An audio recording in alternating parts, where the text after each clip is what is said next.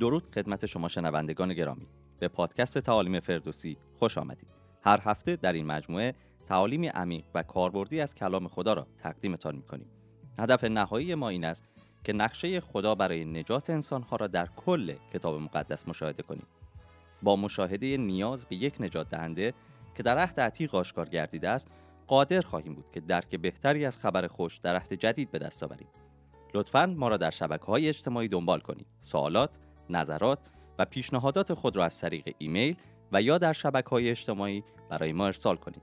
همچنین می توانید با مراجعه به وبسایت ما تمامی این تعالیم را به صورت تصویری نیز مشاهده نمایید. دعای ما این است که از شنیدن این پادکست برکت بیابید. این پادکست توسط تیم تعلیمی فردوسی تهیه و تقدیم شما می گردد.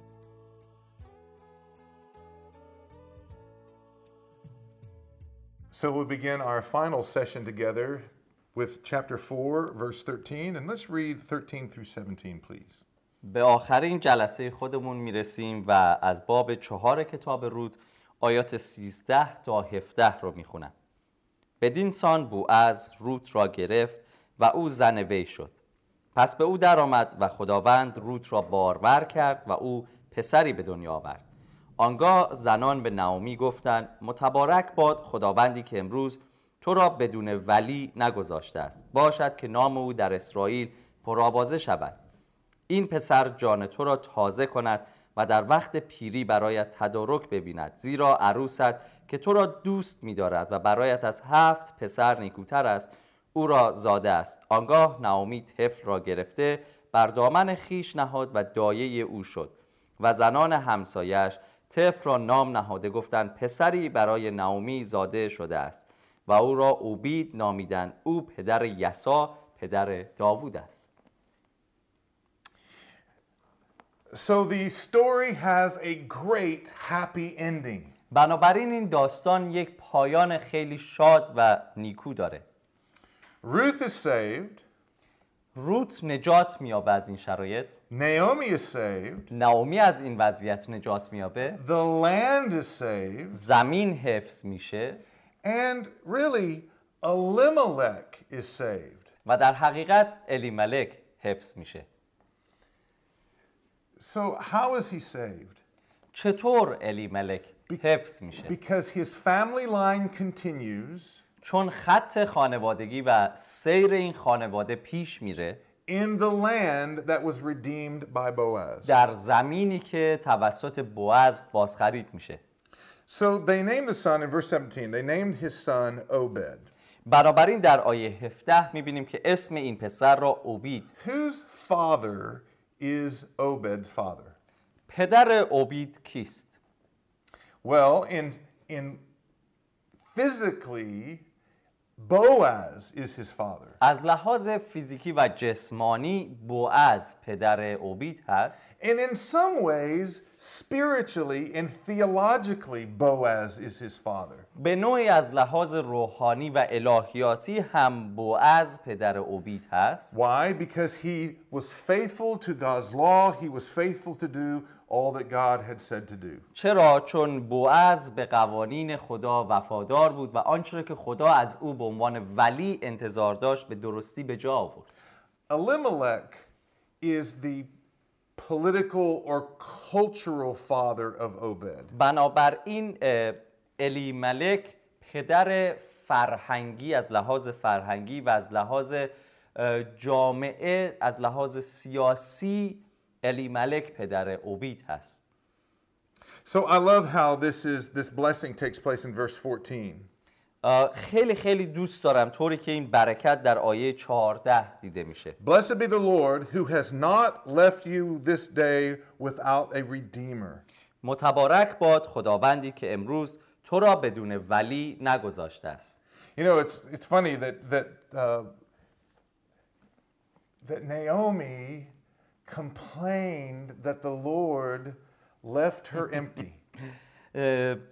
جالب هست چون شکایت نعومی در نزد خدا این بود که خداوند مرا خالی رها کرده And and really throughout the story you have this you have this conflict over was Naomi empty or not? و در تمام طول داستان انگار این بحران این سوال دیده میشه که آیا حقیقتا نعومی خالی بود یا نه She, she leaves Bethlehem empty in the sense that they had no land, that they, were, they had no job. And so, in that sense, they were empty, but they were full in that they had both of their boys. به نوعی وقتی که اه، نعومی و خانوادهش بتلهم رو ترک کردن خالی بودن چون شغلی نداشتن زمینی نداشتن اما از طرف دیگه خانوادهش همه همراهش بودن و از این لحاظ پر بود But when she went to Moab, all of those things were taken away. And when she returns to Bethlehem, she returns completely empty. و وقتی به موآب رفت در موآب خانوادهش هم ازش گرفته شد پس زمانی که نعومی بر میگرده به بتلهم کاملا خالی هست But when she finds out that God is at work, God is at work in Bethlehem, she goes back. She, remember our key word, she returns to the Lord. ولی وقتی که متوجه شد خدا داره در بتلهم عمل می‌کنه تصمیم گرفت که برگرده. یادتون میاد اون کلمه ای که مهم بود کلمه کلیدی گفتیم؟ بازگشت. برگشت به بتلهم جایی که خدا عمل می‌کرد. So when she returns to Bethlehem, that's the place where she becomes full again. و وقتی به بتلهم برگشت اونجا جایی بود که دوباره پر شد غنی شد Not just full, but full of life. نه فقط پر از لحاظ دارایی بلکه پر از لحاظ حیات And then let's talk about Ruth for just a moment. برای چند لحظه راجع به روت صحبت You کنیم remember Ruth was a Moabite uh, that lived outside of the land. به یاد میارید که روت یک معابی بود که بیرون از این سرزمین زندگی میکرد I mean, over and over and over, you hear this theme of Ruth being an outsider. دائما و دائما این اه، تم و این زمینه این که روت یک غریبه هست رو مشاهده میکنیم But, be, but as she uh, joins with Naomi, this whole story is about how Ruth moves from being an outsider to being an insider. اما از وقتی که حاضر نمیشه نعومی رو ترک بکنه و همراه نعومی به بتلهم برمیگرده داستان به این صورت شروع میشه که لحظه به لحظه روتی که بیرون و غریبه هست تبدیل به یک شخص خودی و آشنا میشه So let's think about this progression.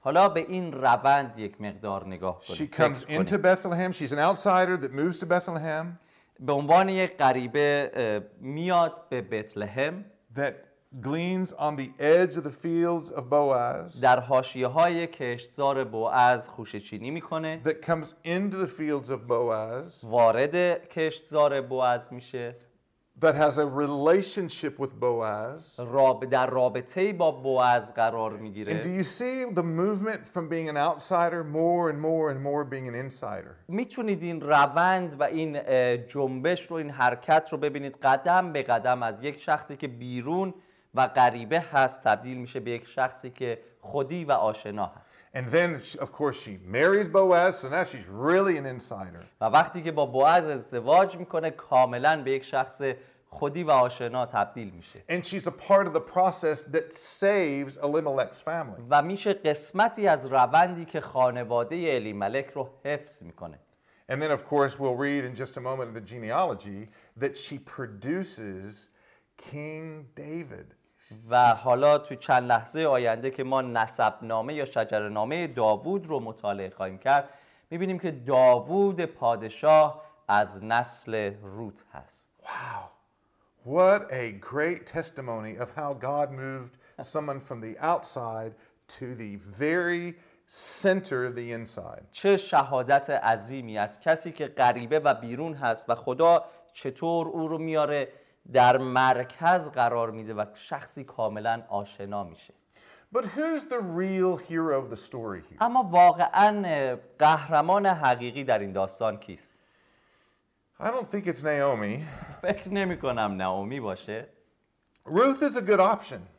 روت گزینه خوبی هست She's acted in a very good way with a lot of character. با شخصیت خیلی خوبی رفتار می‌کنه روت But really, the hero of the story is Boaz. ولی حقیقتا ه- قهرمان این داستان بوعز هست It's by his life, by his actions, that the family is saved. با رفتار او و با اعمال او این خانواده حفظ میشن و نجات مییابند And, and not just not just the immediate family of Ruth and Naomi, but Elimelech's family history is saved. نه فقط اون خانواده درجه یک ناومی و روت و پسرش بلکه با رفتار بو از کل این نسل و خانواده الیملک حفظ میشه But an argument could be made that more than just the Elimelech's family history is saved, but if David is the king produced by that uh, action, then really you can make an argument that Boaz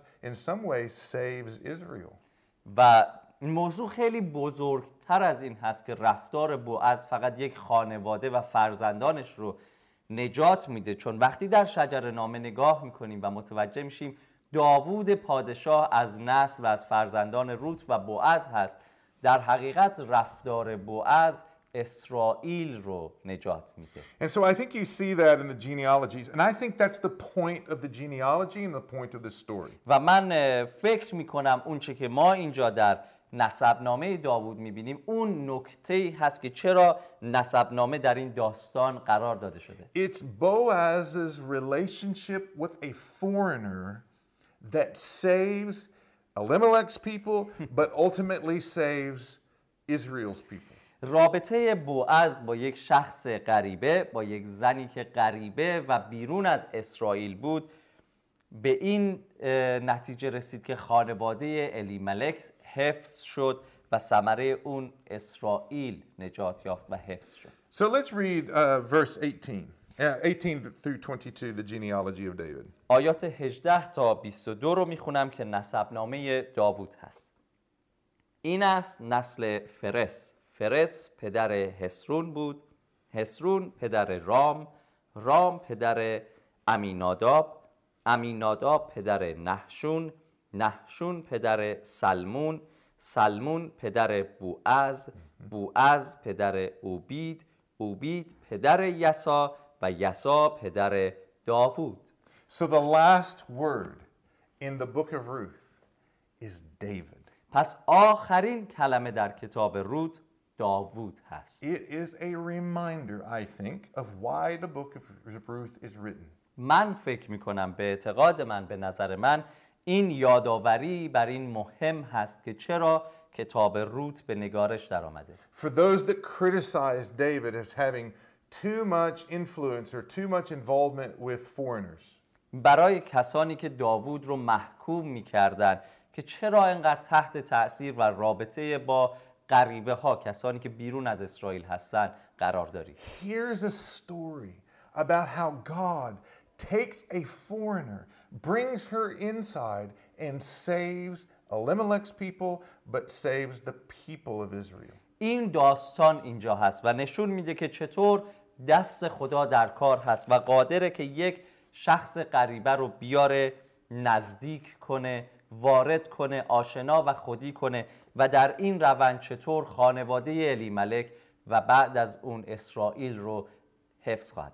Now, of course, if you go into the book of Matthew and you read over the genealogy of Christ, you'll find that Ruth is in that genealogy as و well. حالا اگر برید به انجیل متا و در اونجا شجرنامه عیسی مسیح رو مطالعه بکنید نام روت رو در شجرنامه خداوند ما عیسی مسیح هم پیدا خواهید کرد And because Ruth and Boaz are in the family line of Jesus, we are impacted by, uh, by this book and by that situation. و چون بوعز و روت در این مسیر قرار دارن و در شجرنامه عیسی مسیح خداوند از اونها نام برده میشه ما که در مسیح هستیم هم به نوعی تحت تاثیر رفتار و کار بوعز هستیم که ثمره اون امروز شامل حال من و شما هم میشه و اهمیت این کتاب رو به ما آشکار می‌کنه So, as you begin to reprocess this book, as you begin to read this book and study it together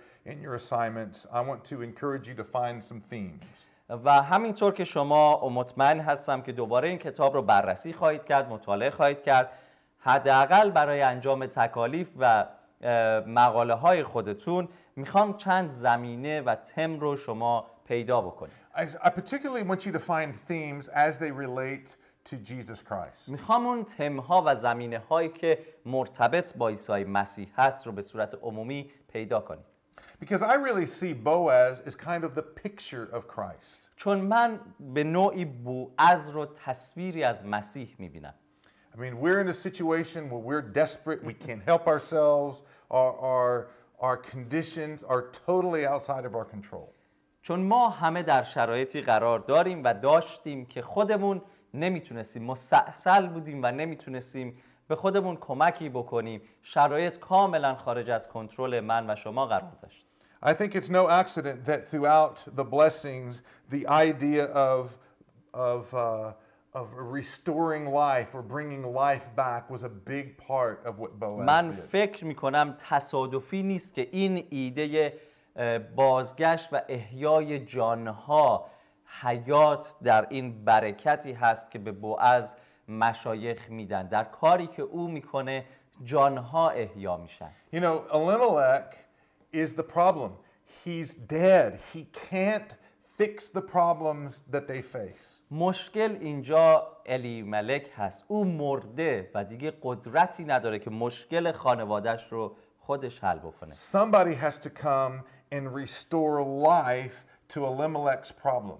یک نفر باید برگرده و حیات رو به مشکل الی ملک برگردانه And so, of course, Boaz acts in that capacity, acts as a life giver, a redeemer. و مشخصا بوعز اون کسی هست که در این ظرفیت عمل می‌کنه و حیات رو به خانواده الی ملک برمیگردونه And also, uh, Boaz redeems, he purchases, he buys back the property, buys back what's necessary to bring life into Elimelech's و family. بوعز برای اینکه این حیات و آنچه که ضروری هست برای خانواده الی ملک رو به اونها برگردونه بهایی پرداخت می‌کنه و اون قطع زمین رو می‌خره And, and then, of course, there's this idea of Ruth being on the outside and coming in, this idea of being an outsider and then being an insider. و حتی این ایده ای که در این کتاب انقدر پررنگ هست روت غریبه کسی که بیرون از یک عهد و رابطه قرار داشت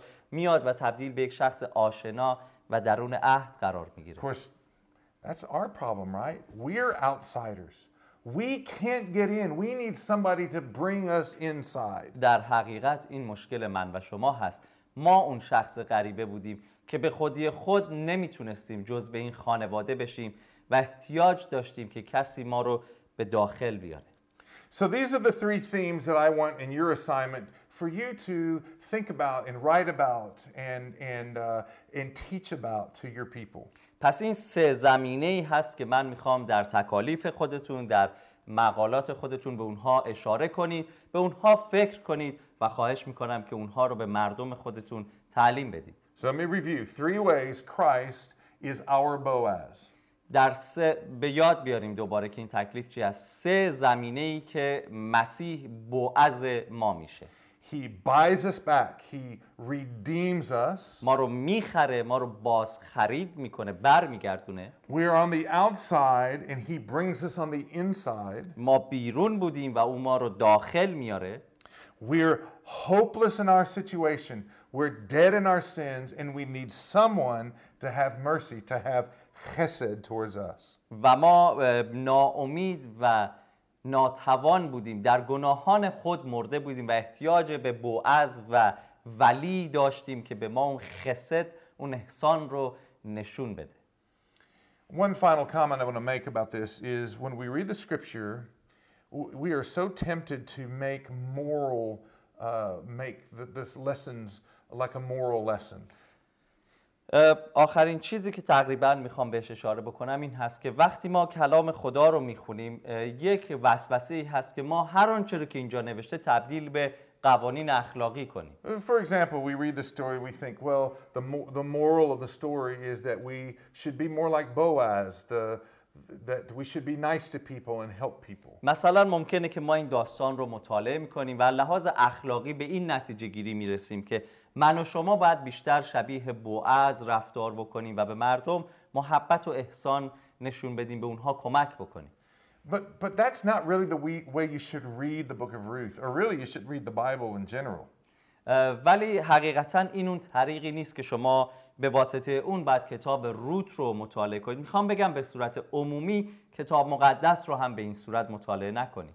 Boaz is the hero of the story because he acts like Christ acts on our behalf. بوعز قهرمان این داستان هست چون رفتار او مانند و مشابه رفتار عیسی مسیح خداوند از جانب ما بود And so I want you to keep in mind these things as you're reading the book of Ruth. پس میخوام این چیزها رو در ذهن خودتون به یاد داشته باشید زمانی که کتاب روت رو مطالعه می‌کنید Remember, the, the purpose of Ruth, I think, was to help secure or to help um, uh, fight against the, crit- the critical people that uh, were looking at David's kingship and were not excited about him being به. خاطر داشته باشید که به نظر من و به اعتقاد من هدف نگارش کتاب روت دفاع از وضعیت داوود به عنوان پادشاه بود و اتهاماتی که به او داده می‌شد ارائه می‌شد که تو خیلی با خارجی ها و کسانی که از اسرائیل نیستند در مراوده و رابطه هستی But God loves the nations. ولی خدا امت ها رو دوست And داره God uses all kinds of people to accomplish his task. و خدا از همه جور مردم استفاده می‌کنه تا کارهای خودش رو کامل کنه Uh, I want to make one final comment about this book before we leave. قبل از این که شما رو ترک بکنیم این بار می‌خوام آخرین جمله ها رو هم به شما بگم درباره این کتاب I read the book of Ruth and I'm struck about how little God's um, visible action is in this book. It always seems to be that God is behind the scenes. اه، من کتاب روت رو که مطالعه می‌کنم متوجه این میشم که چقدر اون جنبه های دیداری و قابل رؤیت عمل دست خدا در این کتاب کم هست بیشتر خدا انگار در پشت صحنه عمل می‌کنه And so I want this to be an encouragement for you as well. When you find yourself in a dis- difficult, even desperate situation and you think, Where is God? The answer is God is always at work, even when you can't see his hands. و می‌خوام این رو مثل یک تشویق به شما بگم این باعث تشویق و بنای شما عزیزان باشه زمانهایی می‌رسه در زندگی شما که مشکلات شدید هست و شما حس ناامیدی می‌کنی. ممکنه این سوال رو از خودت می‌پرسی که پس خدا کجاست و چرا هیچ کار نمی‌کنه؟ من می‌خوام شما رو تشویق بکنم با مطالعه این کتاب متوجه خواهید شد که خداوند همیشه در کار و عمل هست. حتی وقتی شما قادر نیستی اون رو با چشمان خودت ببینی It's been wonderful to be with you if we stu- as we have studied this, uh, this really wonderful book. خیلی خیلی عالی بود که تونستیم این زمان رو در خدمت شما باشیم و این کتاب واقعا خیلی فوق‌العاده روت رو با هم بررسی کنیم Praise to the Lord who sent our Redeemer to bring us from the outside in. جلال بر خدا که ولی ما را فرستاد و ما را از بیرون به داخل آورد Until next time, God bless. دیدار دوباره. خدا نگهدار و خدا به شما برکت بده. از همراهی شما بسیار سپاسگزاریم. امید داریم که این پادکست باعث تشویق تقویت و بنای شما گردیده باشد. لطفا نقطه نظرات خود را در پایین همین پادکست برای ما بنویسید و در صورت تمایل آدرس پادکست ما را با دوستان خود به اشتراک بگذارید. برای اطمینان از اینکه هر هفته پادکست جدید ما را دریافت کنید لطفا مطمئن شوید که این صفحه را subscribe کرده اید لطفا تیم ما را در دعای خود به یاد داشته باشید.